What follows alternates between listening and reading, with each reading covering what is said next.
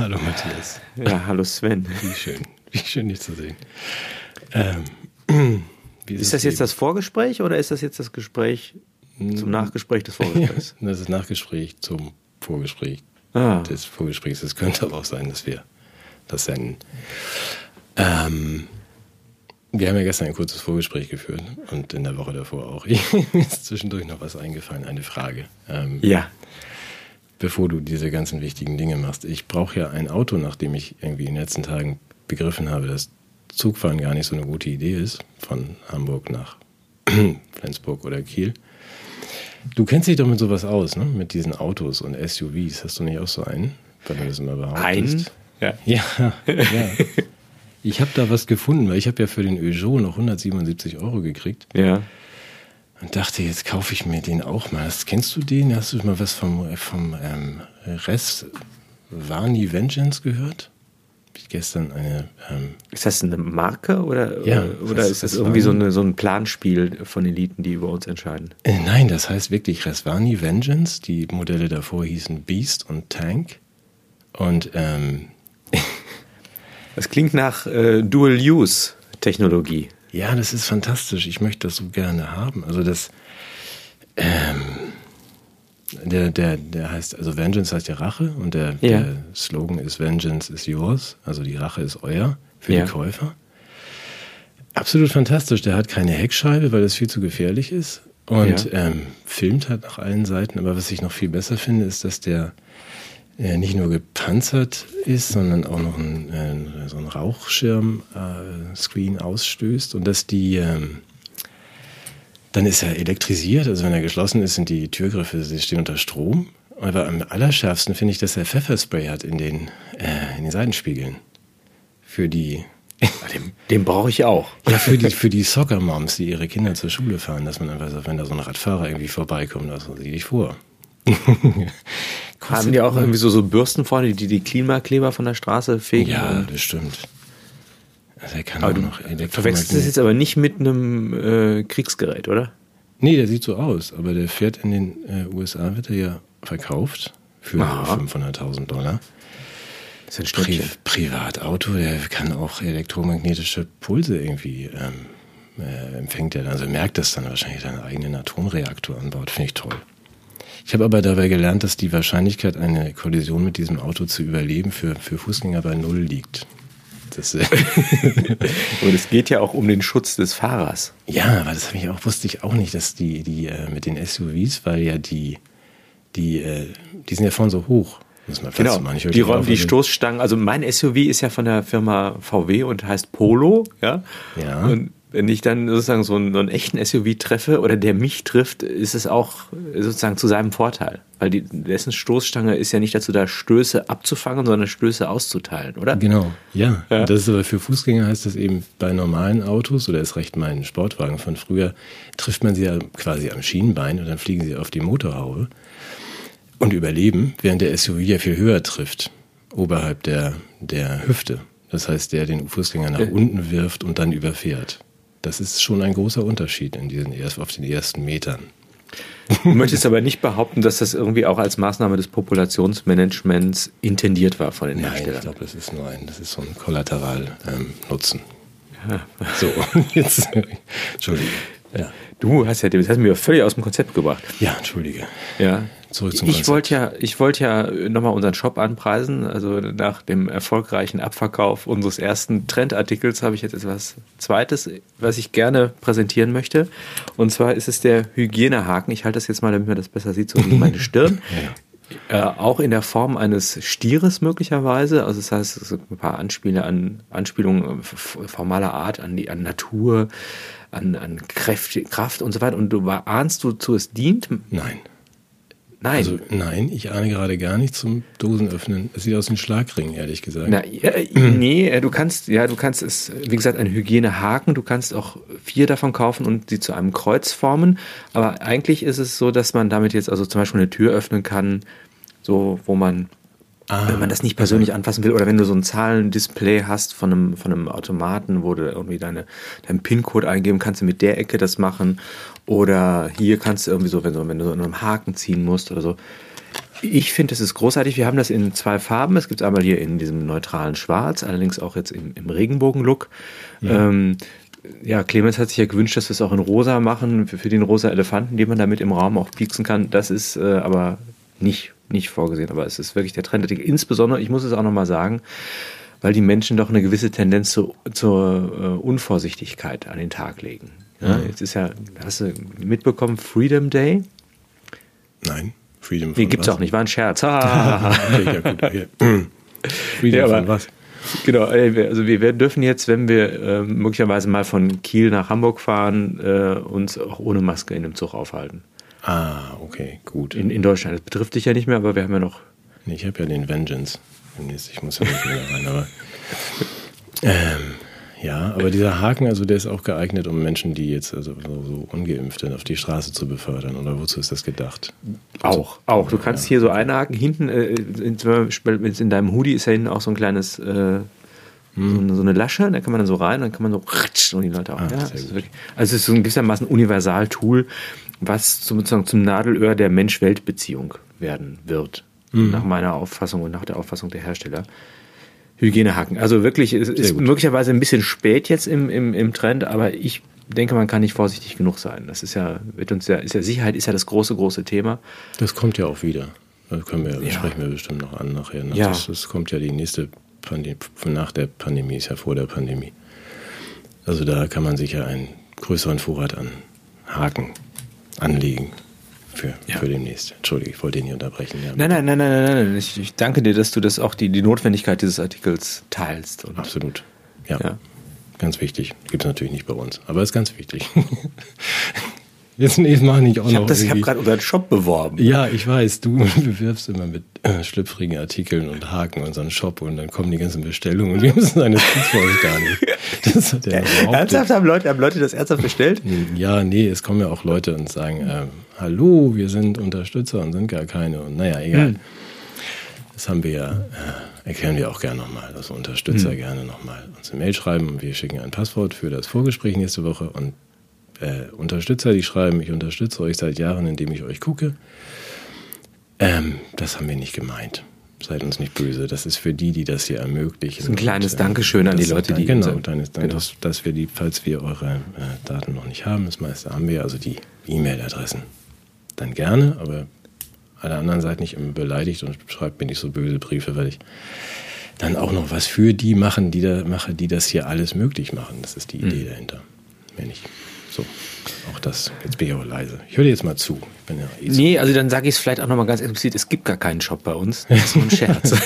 Ja, stimmt. Es gibt nur ab und zu mal eine Tasse und so in der Verlosung. Es gibt gar keinen Shop. Es gibt keinen Shop. Nein, es gibt keinen Shop. Worüber wollen wir denn heute sprechen? Ja. Ach, du hast so viele schöne Themen, also der Reihe nach, bitte. Ich habe immer so die Neigung, die besten Sachen zu früh zu verbraten. Also ich habe... was habe ich denn hier? Ich habe mich ja beschäftigt nochmal auch mit der Tierhaltung in Osteuropa. Friese Leopard war ja irgendwie auch ein Motto, glaube ich, das im grünen Kreisen als Hashtag getrendet hat. Friese Leopard, weil die sind ja in deutschen Zoos, werden ja nicht artgerecht gehalten und brauchen einfach jetzt mal auch ein bisschen Auslauf. Die müssen wieder ausgewildert werden. Ja. Ja, die Leoparden, genau. Die stehen ja in irgendwelchen die sind ja Naturwesen, die stehen in irgendwelchen Garagen oder Hangars rum oder so oder Werkstätten.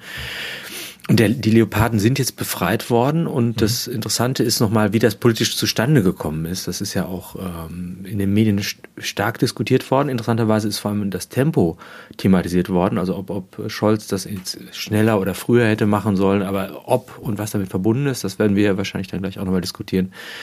Das wurde wenig diskutiert und ich habe jetzt verstanden, ich lese ja dann auch immer noch die Tagesschau und da gibt's, ich zitiere das gerne, eine Liana Fix, die ist Fellow am Council on Foreign Relations in Washington, also ein Think Tank, der, soll man sagen, jetzt eher in einer Abhängigkeit zu bestimmten Regierungen steht, als dass man sagen kann, das ist jetzt irgendwie eine unabhängige Instanz oder eine neutrale Instanz vielleicht.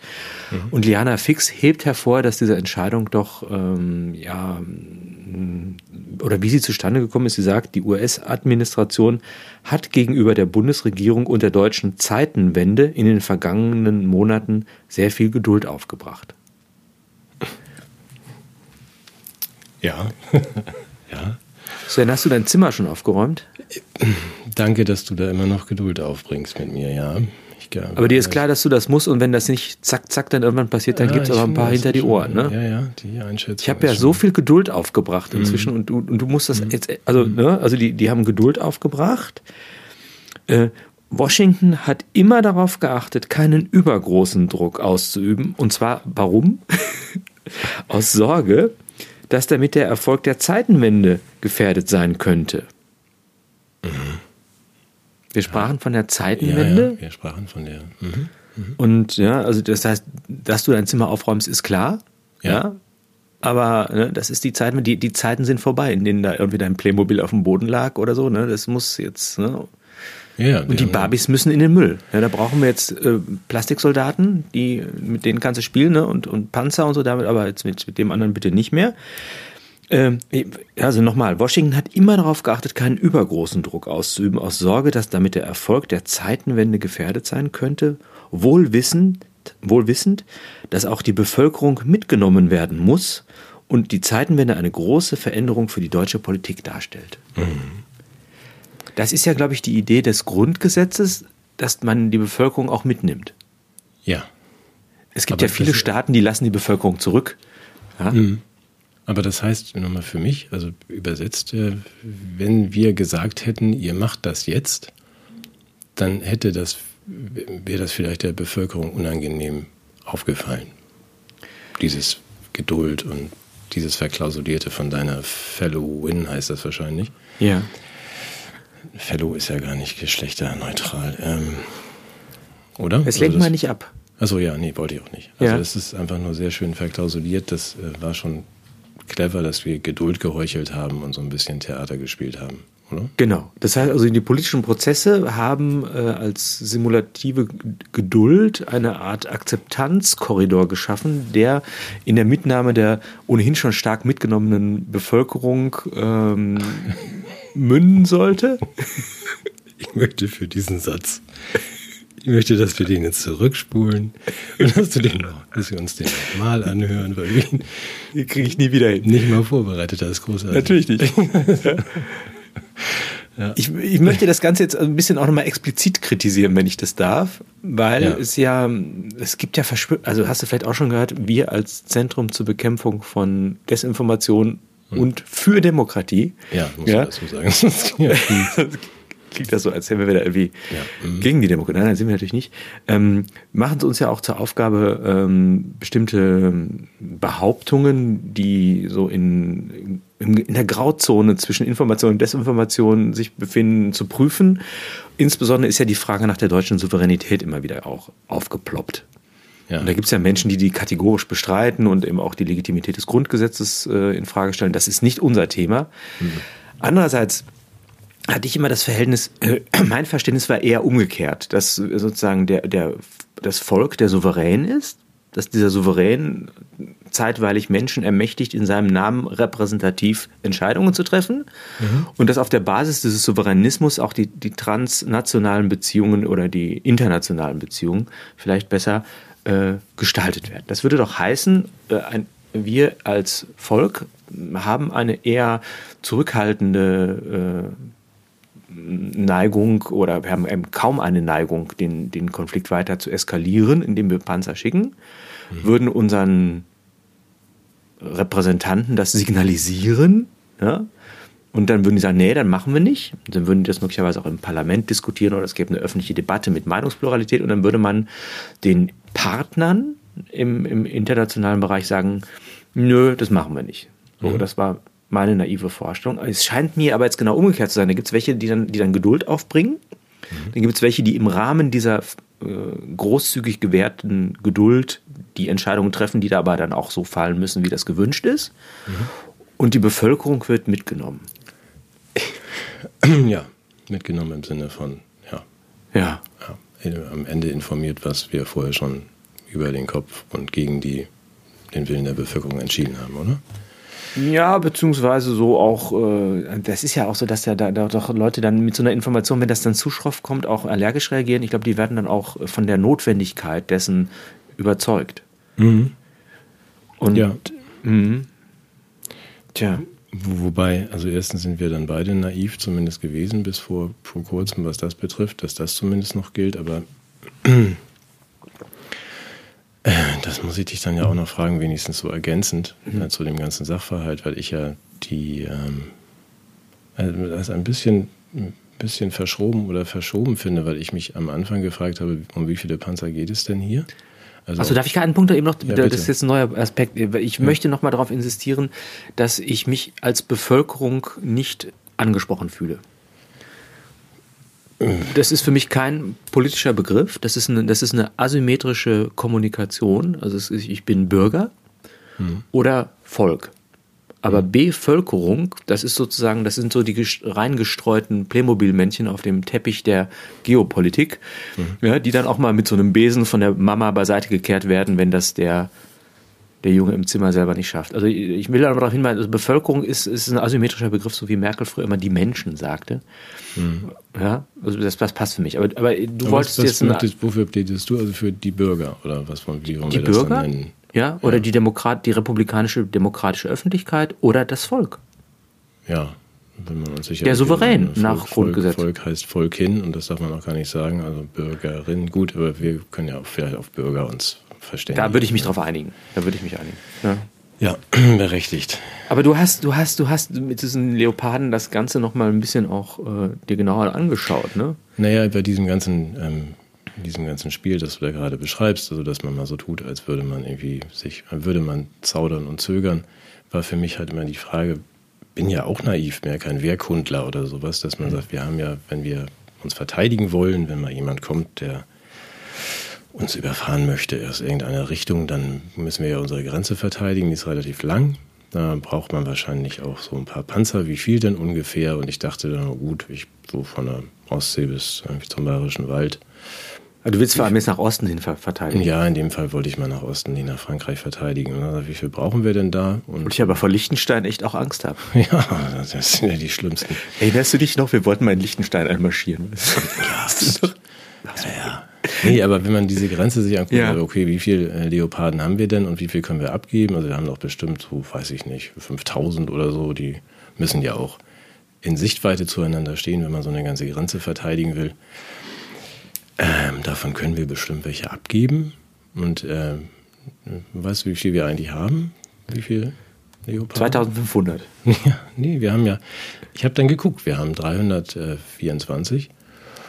Von denen sind 99 kaputt in der Werkstatt. Irgendwie kennen wir ja vom Fahrradkette abgesprungen und schon ist das Ding in der Garage oder Rohr verstopft. Also bleiben 250 übrig. Davon sind 20 uralte Leoparden und die werden nur in der Übung mal als Feind so eingesetzt. Die rauchen dann wahrscheinlich ganz viel, so wie ich. Und von denen geben wir jetzt sage und schreibe 14 im April nächsten Jahres an die Front. Also das ist für mich fast die Hälfte. Ja, genau. Aber fast die Hälfte. Das ist, relativiert es doch ein bisschen, diese ganze Debatte, wobei es ja völlig egal ist, ob jetzt 150 oder ein deutscher Panzer auf russischem Boden rollen. Das wäre in jedem Fall völlig Moment, falsch. Rollen die denn auf russischem Boden? Naja, noch nicht. Aber noch rollen die ja nicht mal dahin. Die müssen ja erstmal dahin gefahren und dann werden. Aber gut, was ich sagen will, ist eigentlich, das steht ja in gar keinem Verhältnis, denn die Russen haben tatsächlich 12.200 Panzer gegen unsere 300 stehen und von daher ist es, ob wir jetzt 14 Übungspanzer da zum Kaputtschießen mit hinschicken oder nicht, völlig irrelevant. So, was bedeutet das? Das heißt, wir haben einen relativ geringfügigen militärischen Nutzen, haben aber einen doch erheblichen politischen Schaden. Richtig. Das Ziel ist erreicht. Wir haben jetzt also, auch wenn Frau Dr. Professor Anna-Lena wie heißt die nochmal? Nicht Büchs, sondern wie heißt die andere? Baerbock, die Völkerrechterin. Auch wenn sie ihre Bemerkung zurückgezogen hat, wir wären im Krieg mit Russland, ist ja eigentlich das so ganz gut vorbereitet mit diesen paar Schrottpanzern, die wir da hinfahren. Ja, wie kann man denn so eine Bemerkung zurückziehen? Das würde ich auch nochmal. Ich dachte ja erst, das wäre so eine Art Missverständnis. Ich habe jetzt den O-Ton gehört. Ich glaube, das war das Europarat oder wo war das? Da hat sie das gesagt, dass wir im Krieg gegen Russland sind.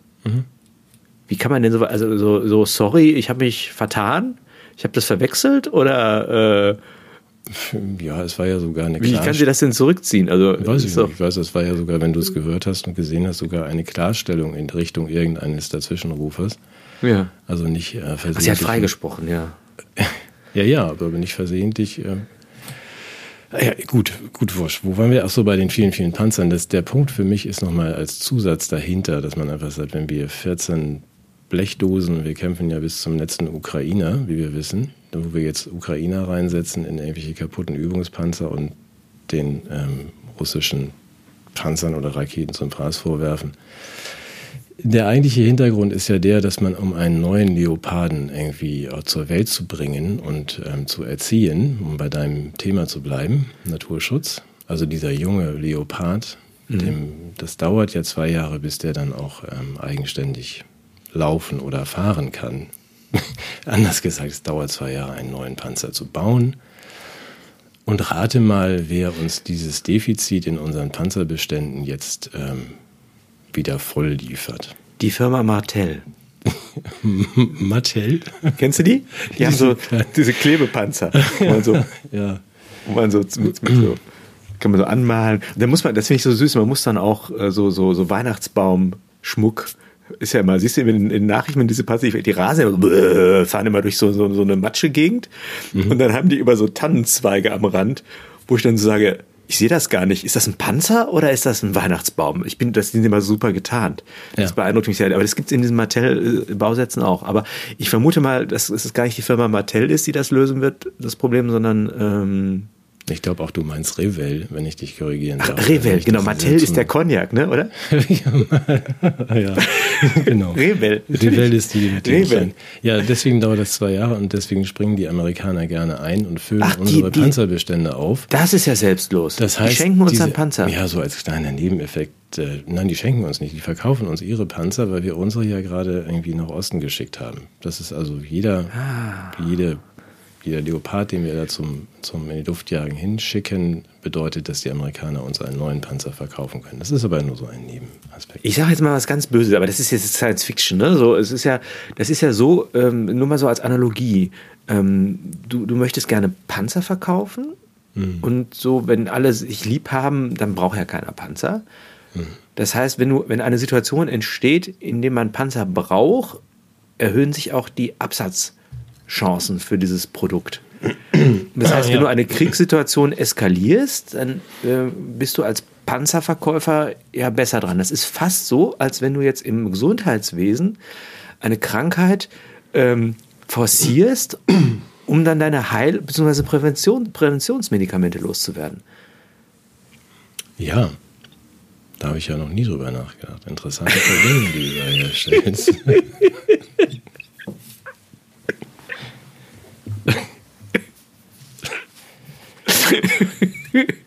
Ja, muss man erst mal drauf kommen. Ja, ich bin aber es ist natürlich ein böser Gedanke, ne? Aber ja, ich frage mich auch, wo du gehst. Ich bin völlig verwirrt, wo du gerade hin willst.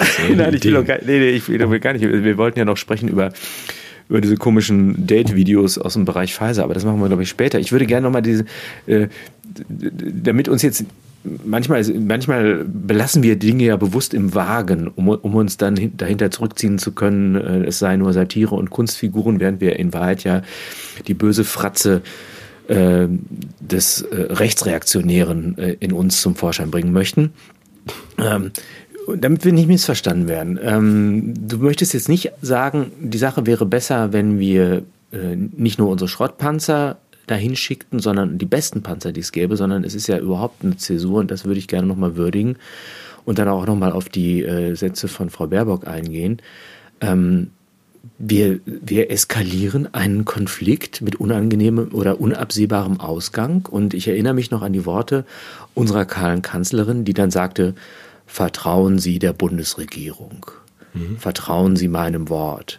Und dann hat er irgendwas gesagt so, ich verspreche Ihnen, dass sich das Risikopotenzial nicht in die falsche Richtung entwickeln wird oder so. So eine ganz bescheuerte Formulierung, die ja verschleiert, dass mit dieser Eskalation ja auch möglicherweise Reaktionen des wie sagt man, Kriegspartner sagt man, glaube ich, nicht, sondern des Gegners, glaube ich, einstellen könnten. Ne? Ja. Und ich finde, ist das hinreichend in der Öffentlichkeit angekommen? Also ich habe gehört, es gibt Aktionen in München, da möchte ich jetzt darauf hinweisen, da hängen Leute weiße Bettlaken aus ihren Fenstern raus als Zeichen des Friedens. Mhm. Das hatten wir schon mal auch im Hinblick auf Konflikte, die sehr viel weiter weg waren. Jetzt sind die sehr, sehr nah. Und mir bereitet das doch eine gewisse Sorge, weil ja auch, was Frau Baerbock gesagt hat, ob es jetzt ernst war oder ein Versehen, eine unfreiwillige Ehrlichkeit in sich trug oder eine bezaubernde Ehrlichkeit. Ja. Das aber heißt, das Völkerballspiel tritt jetzt in die nächste Runde. Ja, was aber dann die kahle Kanzlerin, die um unser Vertrauen wirbt, da hast du insofern, das ist ein guter Hinweis, finde ich, dass die Deutungshoheit über dieses, was wir hier jetzt gerade machen, nicht allein bei uns liegt. Das scheint den vielen Deutschen nicht so ganz klar zu sein. Also wenn man hier sagt, das ist ja, wir sind ja gar nicht im Krieg, also Frau Baerbock ist hiermit korrigiert, weil wir verteidigen ja nur einen souveränen Staat. Einen souveränen Staat, in dem wir ein Stück, das vorher mal dazugehörte, demnächst mit unseren Panzern zurückerobern, nämlich die Krim. Das kann man ja so lesen oder behaupten. Die Frage ist nur, wie das die anderen so sehen. Und das muss man die Kriegspartner, die Kriegspartner, wie die das dann so interpretieren, das sollte man ja zumindest dann sich auch. Ja, möglicherweise falsch. Aber da kann man auch mal wieder sehen, wie irre der Putin ist. Ja, dass er das so, missversteht. Und dann wäre ja die nächste Frage, ich habe das Gefühl, du kennst das ja auch, so kleiner Finger, ganze Hand. Also der Zelensky, der hat ja ein schickes T-Shirt. Hast du mal gesehen, der hat ja immer so ein Symbol vorne drauf. Ich weiß nicht, ob das nicht auch was für unseren Shop wäre. Habe ich nie drauf geachtet. Wenn ich den sehe, denke ich, bin im Dschungelcamp. Ja, nee, bist du auch, aber der hat hier vorne irgendwie so ein Symbol drauf. Aber der sagt ja, mit so Panzer, das reicht ihm gar nicht. Also er will jetzt auch Flugzeuge, Hubschrauber, glaube ich. Mhm. Möglicherweise sogar Atomwaffen. Mhm.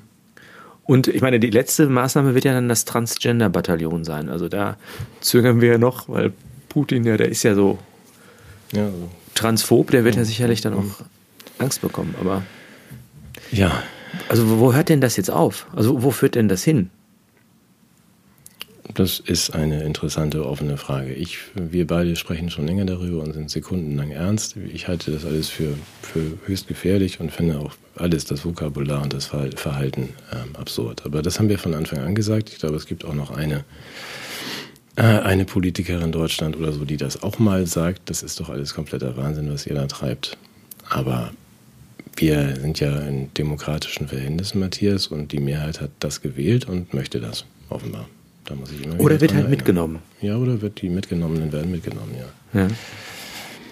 Also es ist ja nicht so, dass die Grünen und die kahle Kanzlerin sich ja an die Macht geputscht hätten, sondern die sind ja gewählt. Und, ja, aber doch nicht, die haben doch nicht, also vielleicht auch mal zu sagen, ich glaube, dass auch die Wahlmotive nicht identisch sind jetzt mit den Handlungsthemen der Regierung. Also Scholz hat ja nicht gesagt, wenn ich Bundeskanzler werde, werde ich Panzer in die Ukraine schicken. Jetzt erstmal das Geräusch. Ich finde, solange es das noch gibt, ist die Welt nicht verloren. Aha. Was ich meine ist, ich erinnere mich, glaube ich, auch an Wahlplakate dieser Grünen Partei, wo die auch gesagt haben, also Rüstungsexporte in Krisengebiete, no way. Ja. Das Meinst Problem ist, glaube ich, nicht, dass man die gewählt hat, sondern das Problem ist, dass man das vergisst bei der nächsten Wahl. Mhm. Wir können ja zwischendurch mal wählen, jetzt zum Beispiel davon. Okay. Wer ist dafür? Ja, ich bin dafür. Das sind schon zwei. Dann haben wir absolut das reicht. Die anderen haben ja nicht mit abgestimmt. Ja, gut. Also ich glaube, wir sind uns einig, dass wir das alles für hochgefährlich halten und für von Anfang an falsch. Also ich denke, man sollte. Ich bin aber auch so alt, Matthias. Ich kann mich noch erinnern daran, dass wir irgendwie so versucht haben, Frieden zu stiften, also speziell. Und dass wir gerade nach Osten eine ganz andere Haltung hatten als jetzt.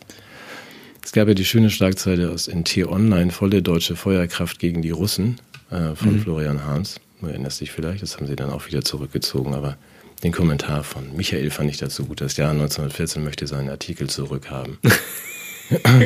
Das ist so. Man sagt, merkt ihr eigentlich noch irgendwas, aber offenbar nicht. Ja, auch die Bildsprache in der Tagesschau auf den Tagesschau-Homepage, du hast halt so, das ist wie so ein Pornokatalog für Waffenfetischisten. Also siehst halt irgendwie so Flugzeuge und Zeug, also Entschuldigung. Also, Ja, gut, aber vielleicht haben wir die Zeitenwende nicht verstanden. Das ist vielleicht auch das Problem, ne? Dass wir zu denen gehören, die diese Zeitenwende nicht hinreichend würdigen können. Ja, oder wir haben sie verstanden und viele andere nicht. Aber gut. Oder so. Hm? Ja, du hast eben eine schöne Brücke geschlagen von den Panzern zu den Pharmaprodukten. Wollen wir darüber noch mal kurz reden oder ist das schon zu langweilig für alle? Nein, also, lass uns darüber reden. Machen wir nur ganz kurz mal den Hinweis auf. Nee, lass es uns ausführlicher machen. Ja gut, also auch gerne. Also was mir gerade noch einfiel vor unserem Gespräch war, das habe ich gar nicht richtig mitbekommen, Karl hat irgendwas auch wieder dann zurückgezogen, also kurz zugegeben, dass es wohl doch so Nebenwirkungen geben könnte, so Immunsystem und dann doch wieder nicht. Hast du das mitbekommen? Ich habe davon gehört, aber ich glaube, das war ein technischer Übertragungsfehler oder so, hat er gesagt, oder? Ja, ich habe mich auch gefragt, wie es dazu gekommen ist. Also ich denke ja dann auch, wahrscheinlich hat ihn dann mal jemand aus Versehen einen Korken ins Frühstück gesteckt, sodass halt 2 Minuten klar war. Und das hat er dann ja auch wieder zurückgezogen, zum Glück. Also nicht, dass wir jetzt sind. Das verwischt mir hier so die Linien sonst. Mit großer Freude habe ich zur Kenntnis genommen, dass im Rahmen unserer Aufarbeitung, die ja stattfindet, dass wir jetzt dann auch benennen, dass wir nur 15 Milliarden Euro aus dem Fenster geschmissen haben für die nicht gebrauchten Dosen, Peaks-Dosen. Ach, ja, was ja doch eine beträchtliche Summe ist. Ich hätte da andere Verwendungen. Was heißt aus dem Fenster geworfen? Das ist doch sicherlich jetzt ein starkes Ressourcendepot, was auf der Seite der uns rettenden Pharmaindustrie die Voraussetzungen dafür schafft, auf dem Wege der Forschung uns für zukünftige Katastrophen besser zu schützen.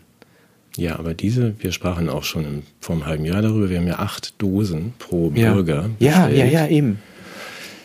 Die Preise dieser Dosen sind ja auf dem Weg auch noch verdoppelt worden oder um 50% angehoben worden von Pfizer und Moderna, sodass wir nach den 10,5 Milliarden, die der Jens schon ausgegeben hatte, nun auch nochmal weitere 2023 zu liefernde Dosen haben, die wir direkt wegwerfen dürfen. So, ja, ich verlinke das gerne. Das ist ein schöner Text. Ja, das ist eine wichtige Information, aber wie gesagt, ich finde, das ist gut angelegtes Geld, selbst wenn wir die Dosen nicht nutzen. Ich glaube, das ist so ein bisschen auch wie bei den iPads und Tablets für die Schulen, die dann hinterher, wenn die nur unbenutzt rumliegen, ist das das Beste, was man mit denen machen kann. Stell dir vor, man würde Kinder daran lassen oder stell dir vor, man würde diese Dosen verspritzen. Ja, das und das Geld wird für unsere Sicherheit gut investiert in eine Zukunft des medizinischen Paradieses. Ja, ach, du meinst, aber das würde heißen, dass wir jetzt nicht noch mehr Dosen kaufen, oder?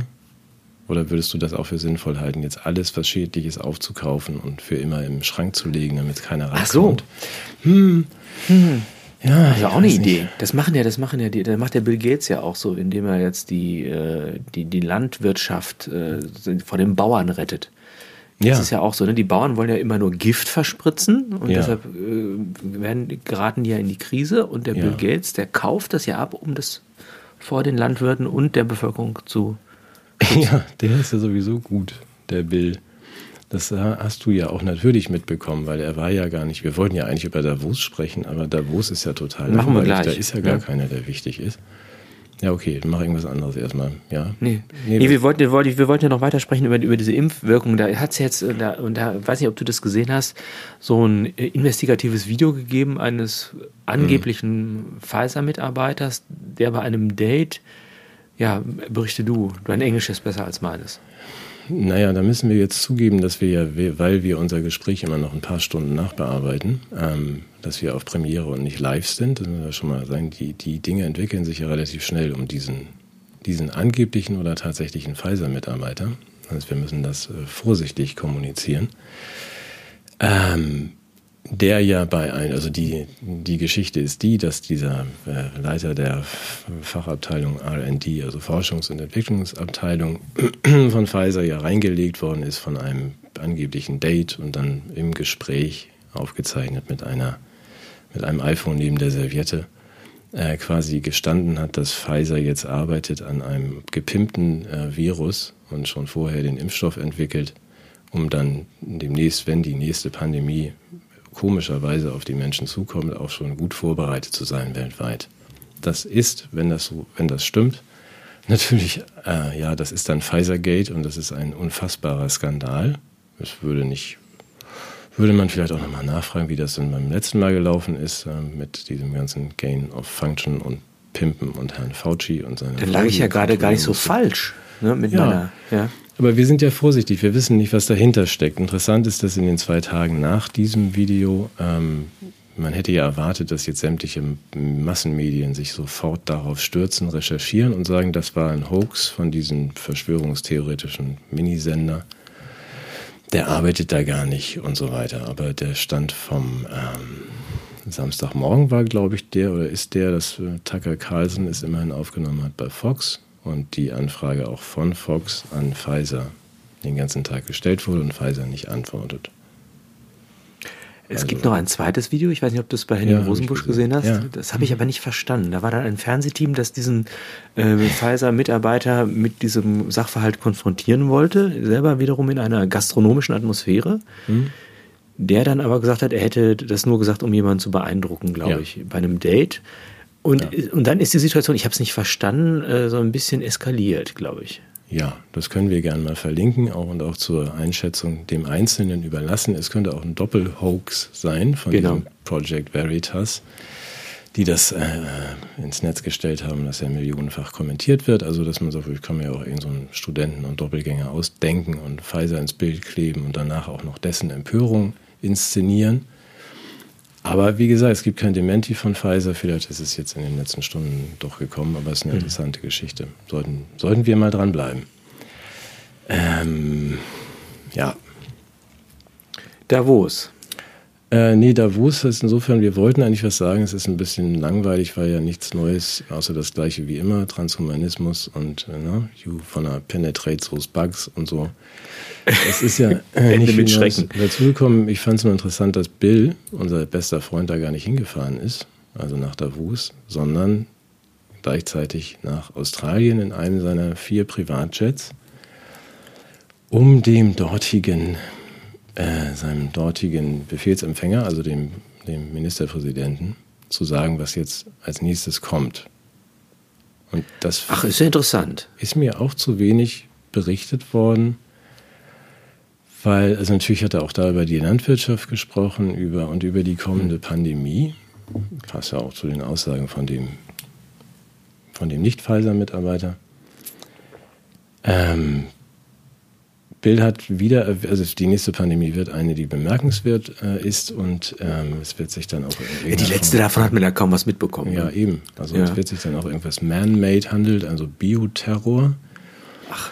Und er war auch nur deswegen, also vor allem ist man in Australien, weil die Australier so gut reagiert haben. Die haben auch schon Lager gebaut. Da hat sich die Geduld gelohnt. Ja, aber was ich so interessant fand, war, dass Bill auch dann on tape und so von dieser Foundation, wo er dann reden durfte, klipp und klar gesagt hat, die letzte Impfung hat nicht funktioniert. Also sie hat weder die Übertragung noch die Ansteckung verhindert. Sie hält auch nur 3 Monate. Und hat das Ziel verfehlt, die zu schützen, die wir schützen wollten, die Alten. Das ist aber eine Botschaft, weil ich dachte immer genau, das wäre das Ziel der Impfung gewesen. Ja, das waren die 3 Ziele der Impfung. Das hat also alles nicht funktioniert. Das denke ich, da wir ihm ja die Fläche gegeben haben zu Beginn, also die Impfung von 7 Milliarden Menschen so anzukündigen und zu fordern, sollte man das jetzt genauso laut auch irgendwie kommentieren, aber es passiert gar nichts. Der Ingo könnte ihn ja nochmal einladen. Ja, das müssen wir auch. Der Zamperoni. Ich guck mal, dann, wann ist der nächste günstige Termin wäre, wahrscheinlich das Osterfest und dann nochmal. Ja, wieder zu Ostern. Ihn mal so richtig grillen. Aber so das Interessante ist ja an dieser Aussage, dass Bill das nicht nur einräumt, das war ja alles, das hat er ganz genützt, sondern dann einfach Besserung gelobt. Also jetzt deswegen brauchen wir für die mehr Pharma, mehr Impfung, mehr Maßnahmen. Mehr Maßnahmen und rein zufällig spielt er jetzt der Änderung der WHO-Regeln so in die Karten, die ja zufällig auch wieder ihm in die Karten spielen, dass er sagt, das Einzige, wir müssen ja nächstes Mal bessere Impfstoffe haben, wir müssen sie vorher haben, wir müssen viele Fabriken haben, wo wir sofort reagieren können und auch das wortwörtlich, wir verlinken es, wir müssen diese ganzen international bestehenden Strukturen abschaffen und umgehen, die uns daran hindern, schnell zu reagieren. Mhm. Das heißt, dass das eigene Scheitern wird zum Argument gemacht, die eigene Machtfülle auszudehnen und für die nächsten Maßnahmen Verantwortung zu übernehmen. Ja. Das ist toll. Ja. Du verbockst irgendwas und gibst das dann zu. Das heißt, gibst du es nicht zu, sondern du klagst es an. Mhm. Ja? Das ist so wie wenn, stell dir mal vor, du wärst jetzt so ein Minister, der für Energieversorgung zuständig ist und sorgst nicht dafür, dass es die Leute warm haben, sondern sagst denen, dass sie Waschlappen verwenden sollen und kalt duschen. Mhm. Ja. Und zu dem haben wir gleich noch was. Ja. Ah, herrlich. Ja, aber das Schöne ist ja, dass das so folgenlos bleibt in der öffentlichen Diskussion. Mhm. Alles, naja, sofern es überhaupt weitergegeben wird von den Wächtern, von Bills Wächtern, das sind ja unsere Journalisten. Gestattest du mir noch, weil das rechts auf meinem Zettel steht, das darf ich nicht vergessen, das gehört dazu. Du hast von, bitte verzeih mir, wenn ich zu viel über diesen Quatsch rede, aber du hast von Z28.3 gehört. Zwischendurch. Nee, jetzt gerade nicht. Also Y27.9 habe ich ungefähr 7 Jahre meines Lebens drauf verwendet, aber das sagt mir jetzt nichts. Tatsächlich? Was ist denn das für eine? Ja, okay, was ist denn Y sowieso? Ja. Das ist eine Kameraserie von... Okay, gut. Nein, auch das werden wir... Ich habe natürlich keine Ahnung. Also, das werden wir verlinken. Es gibt, das ist ein offenes und für mich sehr spannendes Thema, mein Spezialthema und auch so, macht mir großen Spaß. Es gibt die sogenannten ICD-Codes. Ich weiß nicht, ob du das schon mal gehört hast. Krankheiten. Das sind Krankheiten, genau. Das wird beim Arzt, der kann etwas eintragen, einen kurzen Code. Das wird dann auch in der gläsernen Patientenakte natürlich dekodiert. Dafür gibt es dann eine bestimmte Menge Geld von den Kassen, wenn man das und so weiter diagnostiziert. Das sind dicke Bücher mit kleingedruckt, wo diese ganzen Codes drin stehen. Ja? Die Ärzte müssen das auch angeben.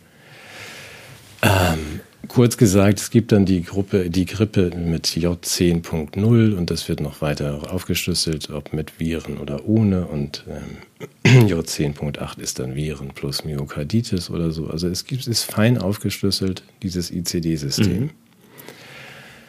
Mhm. Der Code Z28.3 ist insofern ein Novum, weil da der Impfstatus einer Person vom Arzt erhoben wird und aufgeschlüsselt hinter der 0 mit 1, 2, 3, 4, 5, welche Impfstoffe wann dem Patienten verabreicht worden sind oder eben auch nicht. Das heißt, du und ich haben demnächst in unserer gläsernen Patientenakte etwas stehen als Diagnose, was keinerlei Krankheitswert hat, nämlich ungeimpft. Und die Zusammenführung dieses Codes mit anderen Daten bedeutet, dass wir die App nicht mehr brauchen. Das ist eine Entlastung im Alltag für die Menschen auch. Ne? Ja, auch am Flughafen. Also, dass man einfach sagen kann, der Arzt ist verpflichtet, das zu erheben und man kann es interessant kombinieren. Ich habe jetzt die schöne Bemerkung von einem Freund dazu bekommen, dass er sagt, ja, so können wir ja die Impfnebenwirkungen überwachen. Das wäre jetzt mein Gedanke. Das ist doch genau das, was wir immer wollten. Endlich mal einen Zusammenhang herstellen zwischen... Genau, wenn man es mit gutem Willen, würde man genau das sagen. Ja, dann können wir doch überprüfen, mit etwas schlechtem Willen könnte man daraus natürlich auch allerhand mehr machen. Wenn jemand zum Beispiel sich dauernd nicht impfen lässt, könnte man ihm ja zum Beispiel auch mal eine leichte Schizophrenie oder eine Geistesstörung assoziieren und ihn dann... Ja, man muss aber nicht immer auch vom Schlechtesten ausgehen. Nein. Ich wollte es nur erwähnen. Nee, wirklich, ich finde das gefällt mir auch nicht an diesen ganzen Gruppen, die da in diesem Querdenker-Milieu unterwegs ist, dass die immer irgendwie irgendwas sagen und damit den Teufel an die Wand malen. Und wenn das dann wirklich wird, ne, dann sind die nämlich auch dran schuld. Mach ich doch gar nicht. Ich habe doch selber eingeräumt. Doch, das könnte gut gemeint sein. Aber ich finde nicht, dass das mit Z28.3 in meine Krankenakte gehört, welche Hautfarbe ich habe oder ob ich ungeimpft bin. Das finde ich einfach gehört woanders hin, aber ich kann mich täuschen. Hm. Interessant, ja, ist interessant. Schon zurück. Ja. Ja, nein. Aber also ich wusste nichts davon. Aber das ist natürlich. Hm.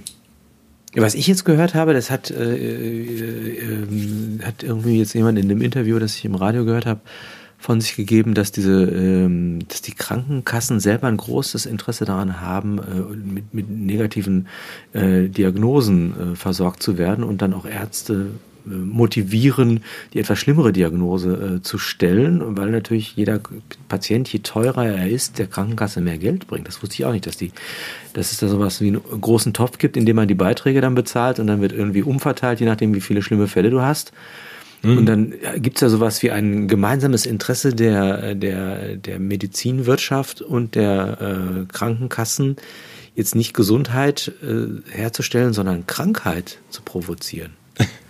Das ist das. Ich habe darüber ein längeres Kapitel. Könnte da was dran sein? Ich kann es gar nicht glauben. Das ist ja fast so. Ja. Ein längeres Kapitel in Rette sich wer kann geschrieben, weil das ist der sogenannte Morbi-RSA, der Morbiditätsrisikostrukturausgleich, der genau das ist, was du gerade sagst. Hier, es wird viel Geld gesammelt und wer die am schlimmsten kranken Patienten hat, der kriegt am meisten Geld aus dem großen Topf. Und dann wird das ausgeglichen. Das heißt, die Kassen, die die meisten Höchstkranken haben, die kriegen am meisten Geld aus dem Topf. Das ist genial. Ein geniales Verteilungsinstrument, dass sich die Kassen jetzt darum prügeln und ihre Ärzte anhalten, möglichst schlimme Diagnosen zu stellen und möglichst massiv zu intervenieren. Dann gibt's ja, und dann aber Geld. Auch, das ist ja, geht ja nicht nur um die Diagnose, sondern es geht ja darum, dass die Diagnose auch mit Therapien beglückt wird, die möglicherweise dem Patienten gar nicht zur Heilung verhelfen, sondern nur zur finanziellen Ausstattung des Systems. Ja, ich hatte das am Beispiel natürlich der sogenannten Multiplen Sklerose gemacht, dass man sagt, je schneller wir ohne Grund MS diagnostizieren können und dann Medikamente für 20.000 bis 50.000 im Jahr in den Patienten reinspritzen, nach einem klinisch isolierten Syndrom, desto besser für alle. Also für die Ärzte, für die Kassen und für die Pharmaindustrie, nicht für den Patienten, der das alles wahrscheinlich gar nicht braucht. Was jetzt in der Konsequenz eine Irritation des Vertrauensverhältnisses zwischen Patienten und Ärzten nach sich zieht, weil die ja befürchten müssen, dass nicht ihr Wohl und der Therapieerfolg im Vordergrund steht, sondern eben anderes. Was ich schlimm finde, weil natürlich die medizinische Behandlung in ihren Voraussetzungen und auch in ihrem Verlauf ja an diesem Vertrauen hängen. Das heißt, ich muss jetzt erstmal wissen, dass das jemand ist, dem ich mich anvertrauen kann. Und insbesondere so Heilerfiguren, die können ja auch positive psychische Effekte an mir auslösen. Finde ich echt bedenklich, dass sowas existiert. Absolut. Wie gesagt, ich habe darüber ein kleines Buch geschrieben. Wenn die Patienten das wüssten, dann würden wir dieses System morgen von Grund auf reformieren. Da darf ich dich jetzt wiederum ein bisschen korrigieren. Du unterstellst, dass das Wissen um Missstände auch eine Neigung zur Beseitigung derselben nach sich zieht. Da haben mich die letzten 3 Jahre doch ein wenig zweifeln lassen. Du hast ja so recht. Gut.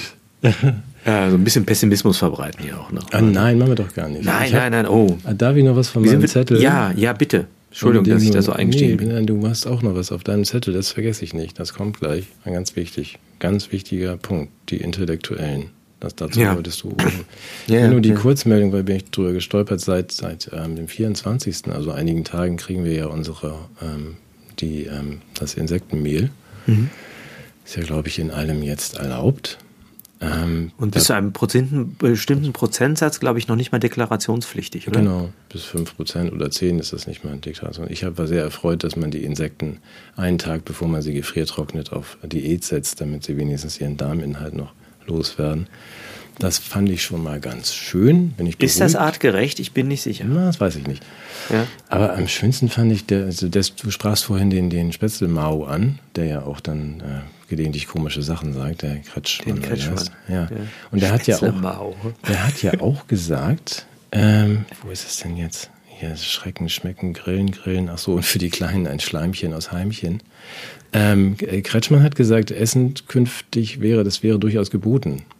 Also diese Insekten zu essen. Ja. Und er hätte das auch schon mal gemacht bei einer Feier der baden-württembergischen Landesvertretung in Berlin. Könnte sich aber nicht mehr so genau erinnern, wie das geschmeckt hat. Da habe ich gedacht, er ist ja auch nicht mehr der Jüngste, aber der hat, weißt du, da stand über diesem Buffet stand Feinkostkäfer. Und der hat das irgendwie völlig falsch verstanden. Das muss ich mir auch nochmal erklären. Gut. Ja. So, jetzt du wolltest noch was zu den Intellektuellen sagen. Nein, ich finde es großartig, ja, mit den Innocents. Ich finde es ekelhaft. Ja, weiß ich nicht, wie viel man dazu sagen muss. Also ich würde ja viel lieber noch mit dir über das Dschungelcamp ein paar Worte verlieren. Achso, ja, dann mach das. Da sind ja auch Intellektuelle. Das ist ja, was früher das literarische Quartett im ZDF ist ja inzwischen tatsächlich das Dschungelcamp. Also das, was wir sozusagen in den alternativen Medien, ist ja das Dschungelcamp im Mainstream, muss man ja schon sagen. Da werden ja die heißen Themen aufgeworfen, also sozusagen die Lagerhaltung von Menschen, diese ganze Biderman-Chart of, wie heißt das, Coercion oder so, ne? Wir sprachen davon in der letzten Sendung. Also all das kann man verdeutlichen, auch die Innovation in der Ernährungsmittelbranche, das heißt auch das Erschließen von vermeintlichem Abfall als Nahrungsquelle, die Erprobung von neuen Sozialformen und so weiter, da kann man ganz viel sagen. Also auch zynischerweise, es ist ja immer auch ein Spiegel der Realität und es ist ein bitterer Spiegel, der uns den Spiegel vorhält. Aber ich habe ja mein Herz entdeckt für Jamila, falls ich das nochmal sagen darf. Du darfst das unbedingt sagen und ich mache da mit, ja. Mhm. Ich hoffe, dass zum Zeitpunkt das guckt natürlich von unseren Zuschauern niemand. Nein, ich weiß, das ist eine Person, die gewissermaßen zum Sinnbild der Geschichte der Bundesrepublik taugt, würde ich fast sagen. Es ist eine Frau, die in die Jahre gekommen ist und auch die Versuche mit plastischer Chirurgie, diesem Altersprozess etwas entgegenzusetzen, sind nicht erfolgsversprechend verlaufen, sondern man hat das Gefühl, dass da ein Gesicht einer Ruine, eines Traumes entstanden ist. Also wir haben da wirklich obszön aufgeblasene Lippen, auch, glaube ich, an den Wangenknochen ist gearbeitet worden. Und da ist vieles, was mit so einer Mischung aus Mitgefühl und Traurigkeit versieht eher, weil das irgendwie der Streben nach Schönheit eben in diese tragische Gesichtsveränderung gemündet hat. Und wenn man sich dann mit der Biografie vertraut, allein der Name Jamila, was fällt dir da ein? Hast du eine Ahnung, woher der kommt? Wahrscheinlich aus dem Osten. Das gibt diesen Roman Jamila von Tschingis Aitmatow. Weiß ich, ob du den kennst. Nee. Ja, das ist angeblich eine der schönsten Liebesgeschichten der Welt. Ein kirgisischer Autor, der in der DDR viel gelesen wurde, also auch da interessanter Bezug. Und die Mutter war offensichtlich regimekritisch und sie musste dann in einem Umerziehungsheim ihre Kindheit verbringen, ist stark sanktioniert worden und ich denke auch traumatisiert durch diese Hospitalisierungsgeschichten. Interessant, dass man nochmal den Weg in den Dschungel antritt, ob das nicht auch eine Retraumatisierung der ganzen Sache nach sich zieht. Sie war dann angeblich in einer Diplomatenaffäre verwickelt, die letztlich auch nicht aufgeklärt wurde, hat auch sozusagen den unseriösen Bereich der erotischen Medien bespielt. Also es ist vieles, was da ist. Und man könnte eigentlich sagen, was für eine schlimme, traurige Figur. Und zugleich hat die ein tolles Herz, die Frau. Ich finde diese Form der Entstellung auf der einen Seite und dann auch des klaren Kompasses so hoffnungsvoll, dass ich diese Person einfach in mein Herz geschlossen habe. Ich verstehe und teile deine Zuneigung. Ich gucke dann auch immer in dieses Gesicht und denke, ja, da ist viel kaputt gegangen, aber da ist auch noch viel Heides. Ich will es jetzt aber auch gar nicht irgendwie übertragen und ich würde es gerne übertragen. Auf das Land um mich herum oder das Land da unten. Um das Land um mich herum. Um dich herum, ja, im Süden, wollte ich gerade sagen. Ja, das ist auch so, hat so ein bisschen was davon. Ja. Das ist eigentlich eine sehr gute Anlage. Und da ist auch noch ganz viel da. Ja. Aber das dann auch noch in diesen komischen Dschungel da zu werfen, zwischen diesen komischen anderen Gestalten, ja, das wird schon interessant.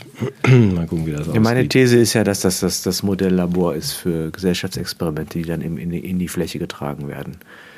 Es ist ja nicht, wir demokratisieren den Dschungel, Dschungel für alle. Das ist ja dieser Gedanke, auch die Lebensverhältnisse weltweit anzugleichen, bedeutet ja nicht, dass es den anderen besser geht, sondern dass wir sozusagen zurückverwildert werden in Rohzustände der Zivilisation. Ja.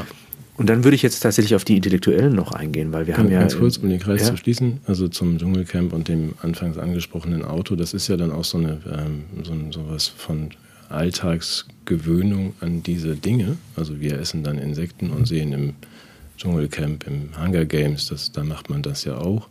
Es gibt keine Privatsphäre mehr, keine Rückzugsorte. Genau, und wir fahren dann auch mit Autos durch die Gegend, mit denen man natürlich problemlos durch eine Zombie-Horde kommt. Also so die Rauch werfen und Pfefferspray nach allen Seiten und keine Heckscheiben haben. Man desensibilisiert ja dann auch Menschen jetzt auf dem Kommenden. So man sagt, ja wieso, das ist doch auch im Fernsehen schon.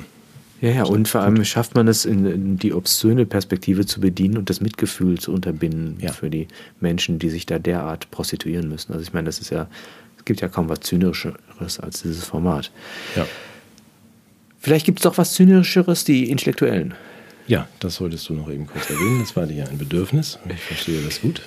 Nee, einfach um nachzuhalten. Ich habe ja ein bisschen Selbstkritik geübt am Beispiel von Jean Améry und seinem Hinweis auf die Realitätsverweigerung. Oder es ist sogar keine Verweigerung, sondern auch einfach eine Deformation professionell, also eine Art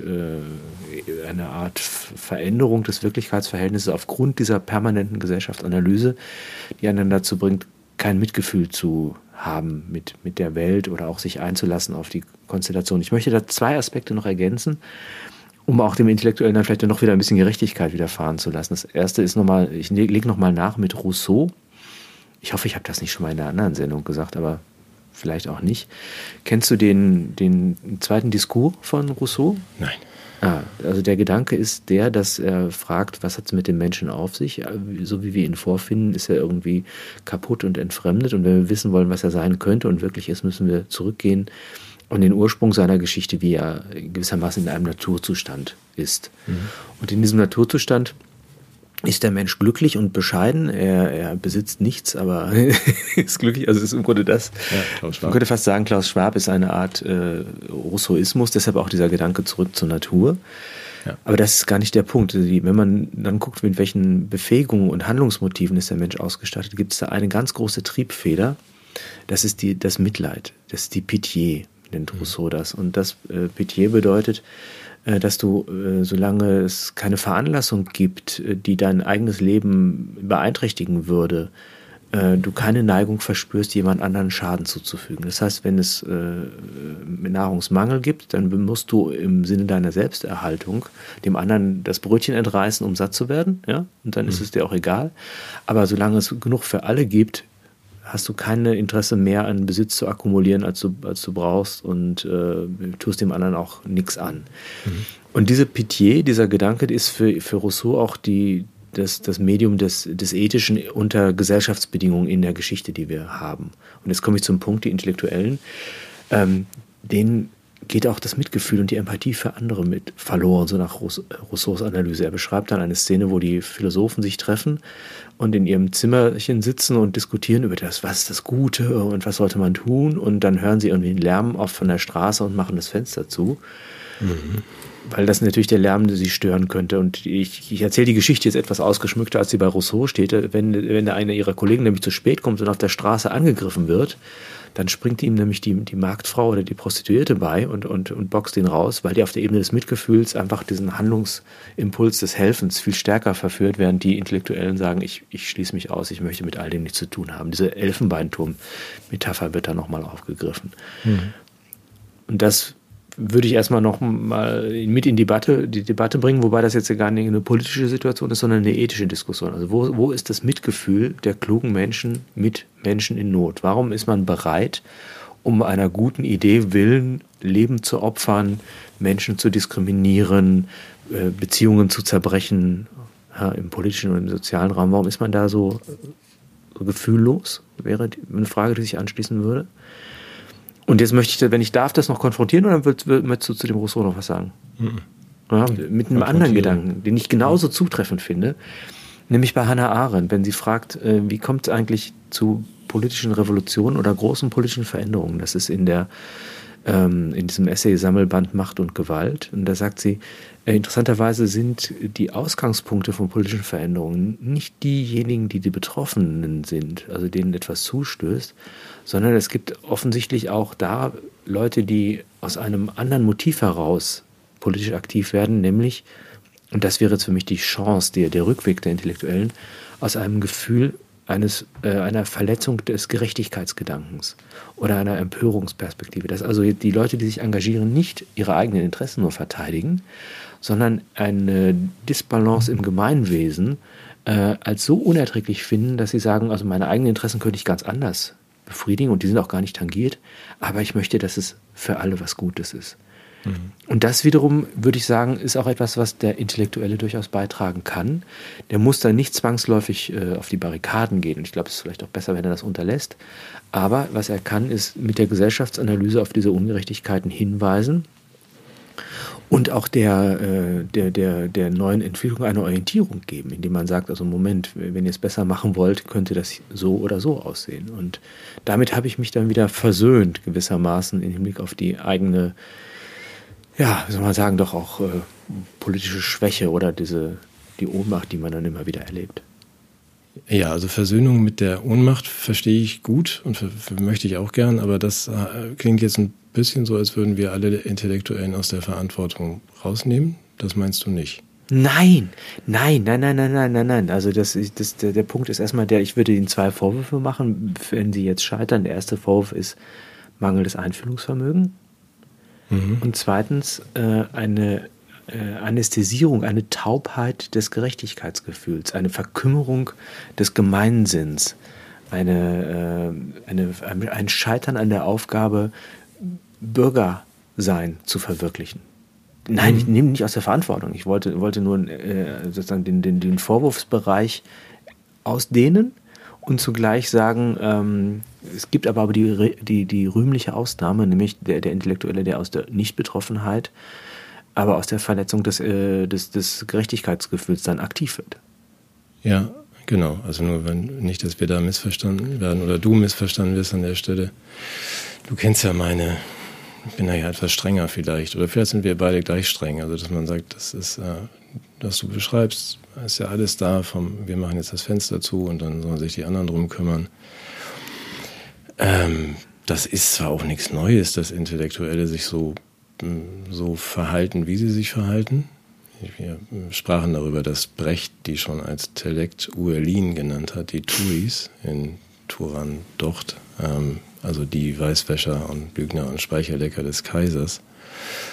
Das sind diese verdrehten Intellektuellen und ich finde, davon haben wir eindeutig zu viel. Also bei allem Respekt. Du hast ja recht.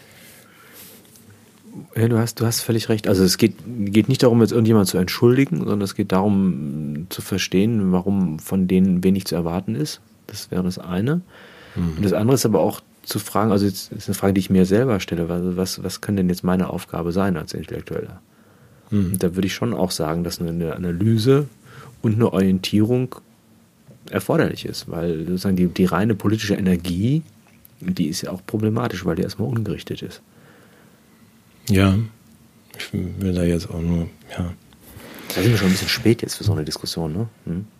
Wie spät? Spät am Tag? In der Sendung, ja. Na, wir müssen ja nicht stundenlang weitermachen, aber auch da würde ich nochmal gerne, einen Eindruck, den ich habe, ist, ich gehöre nicht dazu. Ich gehöre gar nicht zu diesen Kreisen, zu den intellektuellen Kreisen, die dann die ja, wer ist Dinge verhandeln. Dazu gehörst ja du. Ja, ich nicht. Dazu gehören ja auch irgendwelche Staatsintellektuellen natürlich. Also wir haben ja auch hervorragende Philosophen, Herrn Brecht. Aber wenn nicht mehr zu bieten haben, um Gottes Willen. Die haben ja unser Format abgekupfert mit Lanz, ne? Ja, auch das. Ja, irgendwann hat neulich auch mal getitelt, wir müssen reden, Herr Scholz. Aber ich dachte, den verklagen wir jetzt direkt, ja. Das ist unser Format. Nee, aber dass man bei dieser intellektuellen Debatte auch immer die Leute, die du vorher beschreibst, die da draußen auf der Straße zusammengeschlagen werden, dass wir die aussperren. Und es gibt auch auf unserer Seite Intellektuelle und Intellektuellinnen, die sich sehr über die Harzer und dieses ganze Gesocks stellen. Das missfällt mir aber hochgradig, weil ich viele, viele Post habe und mit vielen Menschen spreche, die deutlich weiser sind und klüger und wie man da auch differenzieren kann als unsere sogenannten Intellektuellen, auch auf unserer Seite.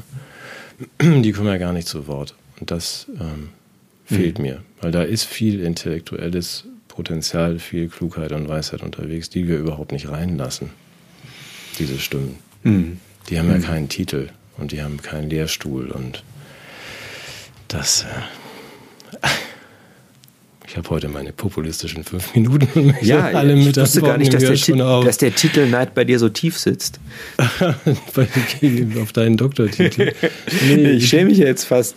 Nein, du weißt doch, was ich meine. Ich weiß genau, was du meinst. Von es mir. Es gibt so eine Art Dünkelkonstellation, die da verschiedene Milieus und nochmal, das ist auch im Grunde sind das so kleine Strohhalme. Strohhelme setzen die in der Ukraine auf. Ja, genau. Ja, Strohhalme. In denen man sich natürlich festhält, sozusagen, ich habe alles verloren und bin im Grunde ein Versager, aber ich habe noch meinen Titel. Ja. Das ist ja großartig. Wobei ich ja gelernt habe, den Titel, den muss man füllen und wenn man den nicht ausfüllt, also dann ist es eher peinlich. Ne? Also es ist, aber so ganz nebenbei. Ja, ist ein schwieriger Punkt und trotzdem möchte ich noch einen positiven Gedanken beisteuern, so gegen Ende, wenn ich darf. Weil was du beschreibst als scheiternde Begegnung zwischen diesen Milieus, kann man auch als Positives sehen. Ich habe viele Gespräche geführt und kluge Sachen eben von Menschen gehört, die meine Kollegen in jeder Hinsicht überflügeln an den Universitäten, ohne dass sie eben Titel hätten oder Positionen, sodass man auch sagen muss, dass eine große Chance der Corona-Zeit in einer Neumischung der Milieus und Kommunikationspartner besteht, die dazu führt, dass die Menschen, die aufgeschlossen sind dafür, ihre eigenen Gedanken überarbeiten dürfen. Mhm. Und das finde ich toll. Dass, wenn man wirklich hinhört und sich aufeinander einlässt, entstehen neue Verknüpfungen und das ist, ich weiß nicht, wie viel Hoffnung man da reinstecken kann jetzt im Hinblick auf die massive politische Veränderung.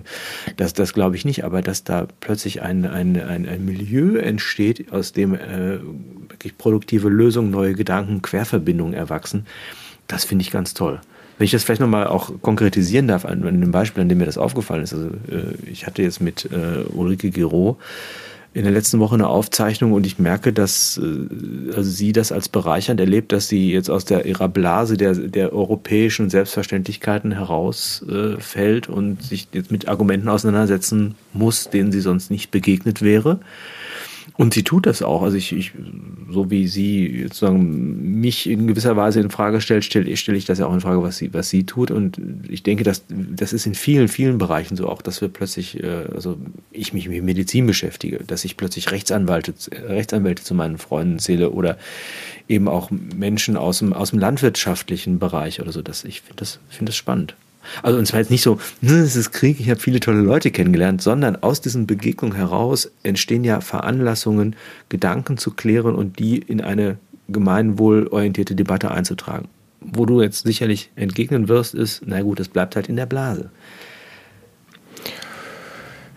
Ja, also erstens das, die kann man dann ja auch erweitern und andere hineinlassen in die Blase. Was mir in dieser Blase fehlt, ich gestehe das und ich möchte, dass du mir widersprichst. Weshalb ich mich da gar nicht zugehörig fühle, ist,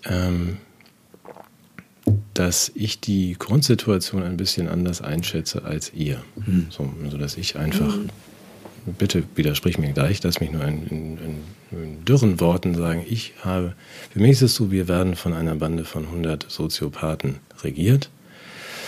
Weltweit, die so irgendwie viele, viele, viele 10.000 Beamte und Durchführer ihrer Befehle haben und sind umgeben von einer leider nicht ausreichend an ihren eigenen Angelegenheiten mit Bevölkerung, also die sich einfach, meine ich, nicht ausreichend darum kümmern, was eigentlich passiert um sie herum. Das heißt, Soziopathen führen Korrupte gegen Doofe.